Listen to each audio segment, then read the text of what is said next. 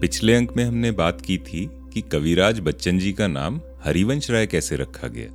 और सुनाया था एक किस्सा उनके बचपन का, जब कायस्थ होने की वजह से उनका एक बार अपमान हुआ था और इसका असर उन पर क्या पड़ा। आज उसी सिलसिले में बच्चन जी के बचपन की कुछ और बातें।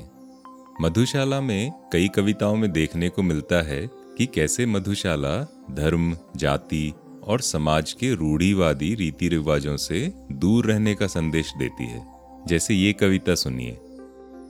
कोई भी हो शेख नमाजी या पंडित जपता माला, बैर भाव चाहे जितना हो मदिरा से रखने वाला। यानी कोई भी शेख नमाजी या पंडित हो, वो चाहे मदिरा से कितना ही बैर भाव रखे, मदिरा से कितनी ही दुश्मनी रखे। कोई भी हो शेख नमाजी या पंडित जपता माला बैर भाव चाहे जितना हो मदिरा से रखने वाला। एक बार बस मधुशाला के आगे से होकर निकले। यहाँ कवि कहते हैं कि कोई भी पंडित हो या शेख नमाजी हो, चाहे उसकी मदिरा से कितनी ही दुश्मनी हो, बस एक बार मधुशाला के आगे से होकर निकल जाए फिर देखते हैं कि उसकी मधुशाला से दुश्मनी कितनी देर टिकी रहती है। एक बार बस मधुशाला के आगे से होकर निकले, देखूँ कैसे थाम न लेती दामन उसका मधुशाला। देखूँ कैसे थाम न लेती दामन उसका मधुशाला। बच्चन जी के जन्म के वक्त की बात है। पंडितों ने पैसा ऐंठने के लिए उनके माता पिता से कहा कि आपका लड़का मूल नक्षत्र में पैदा हुआ है, इसलिए पितृघातक है। पितृघातक यानी पिता की मृत्यु का कारण बन सकता है। किंतु बच्चन जी के पिताजी, प्रताप नारायण जी, वो भी काफ़ी ज्योतिष ज्ञान, शास्त्र आदि पढ़ते थे तो उन्होंने अपने सीमित ज्योतिष ज्ञान से साबित कर दिया कि वो मूल नक्षत्र है ही नहीं। अब हो सकता है कि बड़े होने पर बच्चन जी ने कभी इस घटना पर कौतुक किया होगा, विस्मय किया होगा और सोचा होगा कि शायद ऐसा हुआ भी हो। हो सकता है कि मूल नक्षत्र की पैदाइश रही होगी।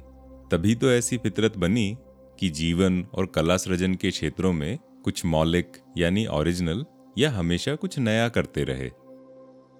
मैं गाऊं तो मेरा कंठ स्वर न दबे औरों के स्वर से जीव तो मेरे जीवन की औरों से हो अलग रवानी। और बाकी आपके पास कुछ करने की लगन हो तो कोई नक्षत्र उसको कैसे रोक सकता है? नक्षत्र तो हम ही लोग होते हैं, हमारे आसपास के लोग होते हैं। तो हर समस्या का उपाय निकल ही आएगा। एक बार बस मधुशाला के आगे से होकर निकले, देखूँ कैसे थाम न लेती दामन उसका मधुशाला। इसी बात पर अगली कविता में देखिए, मधुशाला एक पथिक का दामन कैसे थाम लेती है। पथिक बना मैं घूम रहा हूँ, सभी जगह मिलती हाला, सभी जगह मिल जाता साकी, सभी जगह मिलता प्याला। पथिक बना मैं घूम रहा हूँ, सभी जगह मिलती हाला, सभी जगह मिल जाता साकी, सभी जगह मिलता प्याला। मुझे ठहरने का है मित्रों, कष्ट नहीं कुछ भी होता। मुझे ठहरने का है मित्रों, कष्ट नहीं कुछ भी होता। मिले न मंदिर, मिले न मस्जिद, मिल जाती है मधुशाला। मिले न मंदिर, मिले न मस्जिद, मिल जाती है मधुशाला। कवि कहते हैं कि मुझे तो हर जगह कोई ना कोई हाला मिल जाती है, कोई प्याला मिल जाता है, और मुझे रुकने के लिए कोई जगह नहीं चाहिए। मंदिर या मस्जिद मिले ना मिले, मधुशाला मुझे मिल ही जाएगी। तो क्या हुआ कि आपके पास ठिकाना हो या ना हो, साधन इत्यादि हो या ना हो, या कभी हमें लगता है कि जो हमें मिलना चाहिए, वो नहीं मिलता है? अब इसका मतलब ये तो नहीं कि संतुष्टि ही ना मिले। हो सकता है हम गलत दिशा में देख रहे हों। जैसे कुछ दिन पहले एक मित्र ने कहा था tangible mile milestones are sometime more deceptive किंतु अगर कुछ करने में संतुष्टि मिलती है खुशी मिलती है तो करते जाएँ। बेबाक, बेधड़क, बेफिक्र। यहाँ बात है बंजारेपन की और फिर से एलिस इन वंडरलैंड वाला मैसेज, या फिर जैसा रूमी ने कहा what you seek is seeking you जो आप तलाश कर रहे हैं, हो सकता है वो भी आपको तलाश कर रहा हो। किसी भी फ़ील्ड में रिसर्च स्टूडेंट्स जब कोई नया प्रोजेक्ट शुरू करते हैं और उलझे होते हैं कि कहाँ से शुरू करें तो हम उन्हें यही शिक्षा दे सकते हैं कि भाई कहीं से भी शुरू कर दो। आगे रास्ता अपने आप बनता जाएगा। और आजकल के आईटी वाले लोग डिजिटल ट्रांसफॉर्मेशन की एरा में जो लीन, मीन, एजाइल की बातें करते हैं, वो भी तो यही है कि झटपट कुछ नया बनाओ, फीडबैक लो और इम्प्रूव करते जाओ। अब जैसे पॉडकास्टिंग की ही बात लीजिए, पॉडकास्टिंग जर्नी के बारे में ये सवाल अक्सर पूछा जाता है कि how do you get started शुरुआत कैसे करें? वहाँ हम कहते हैं कि अगर आपने एक वाई यानी क्यों, और वॉट यानी क्या, इन दो सवालों का उत्तर ढूंढ लिया तो बस, फिर किसी भी मार्ग पे चल पड़ो, आपका लक्ष्य अपने आप मिल ही जाएगा। और एक सवाल ये पूछा जाता है when do you know you are ready यानी आपको कब पता लगता है कि आप पूरी तरह तैयार हैं। तो यहाँ याद रखने वाली बात यह है कि done is better than perfect and perfection perfection is the enemy of good बजी नफीरी और नमाजी भूल गया अल्लाह ताला, गाजगिरी पर ध्यान सुरा में, मग्न रहा पीने वाला। यहाँ कहते हैं कि दुनिया में चाहे जो भी होता रहे, जो पीने वाला होता है, वो इतना बड़ा ध्यानी होता है कि वो अपनी मधुशाला वाली दुनिया में ही मग्न रहता है। बजी नफीरी और नमाजी भूल गया अल्लाह ताला, गाजगिरी पर ध्यान सुरा में मग्न रहा पीने वाला। गाजगिरी पर ध्यान सुरा में मग्न रहा पीने वाला। शेख बुरामत मानो इसको साफ़ कहूँ तो मस्जिद को अभी युगों तक सिखलाएगी ध्यान लगाना मधुशाला। शेख बुरामत मानो इसको साफ़ कहूँ तो मस्जिद को अभी युगों तक सिखलाएगी ध्यान लगाना मधुशाला। अगर आप जगजीत सिंह की गजलें सुनते हैं तो एक याद होगी। शेख जी थोड़ी सी पीकर आइए, मैं है क्या शय, फिर हमें बतलाइए।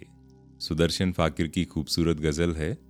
और एक बात कभी समझ नहीं आई कि ये सारे शायर और कवि, बेचारे किसी शेख जी को क्यों आड़े हाथों लेते रहते हैं? खैर, यहाँ कह रहे हैं कि एक नफीरी क्या बजी? नमाजी अपनी नमाज़ ही भूल गया, मगर दूसरी तरफ़, एक पीने वाला है कि चाहे गाज गिरे या भूचाल आए, वो अपने सुरा के ध्यान में ही मस्त रहा, मग्न रहा।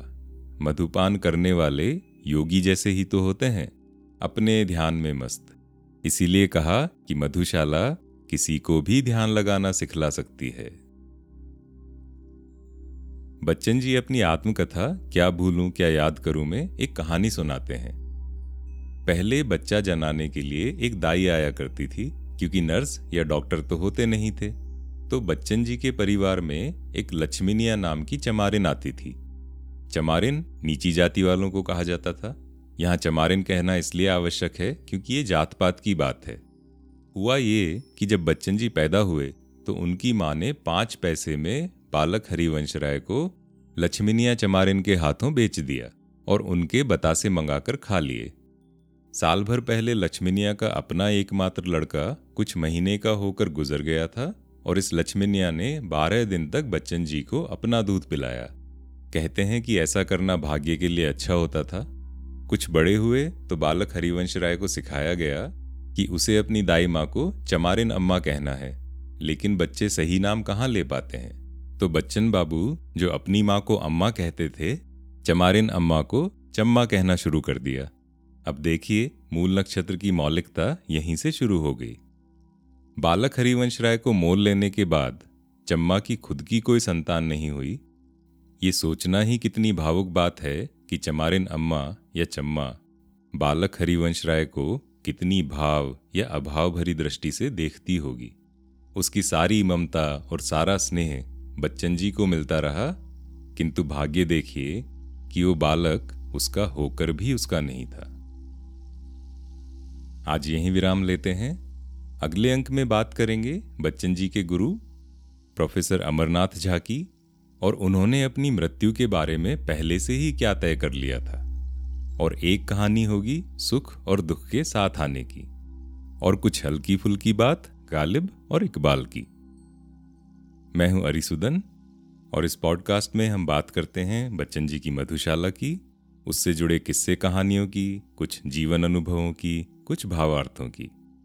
बताइएगा ये पॉडकास्ट आपको कैसी लगी? अच्छी लगी तो दोस्तों के साथ शेयर कीजिए, और आईट्यून्स पर आप एक रिव्यू भी लिख सकते हैं। तो फिर मिलते हैं अगले अंक में। तब तक स्वस्थ रहें, प्रसन्न रहें, चाय, कॉफ़ी पीते रहें।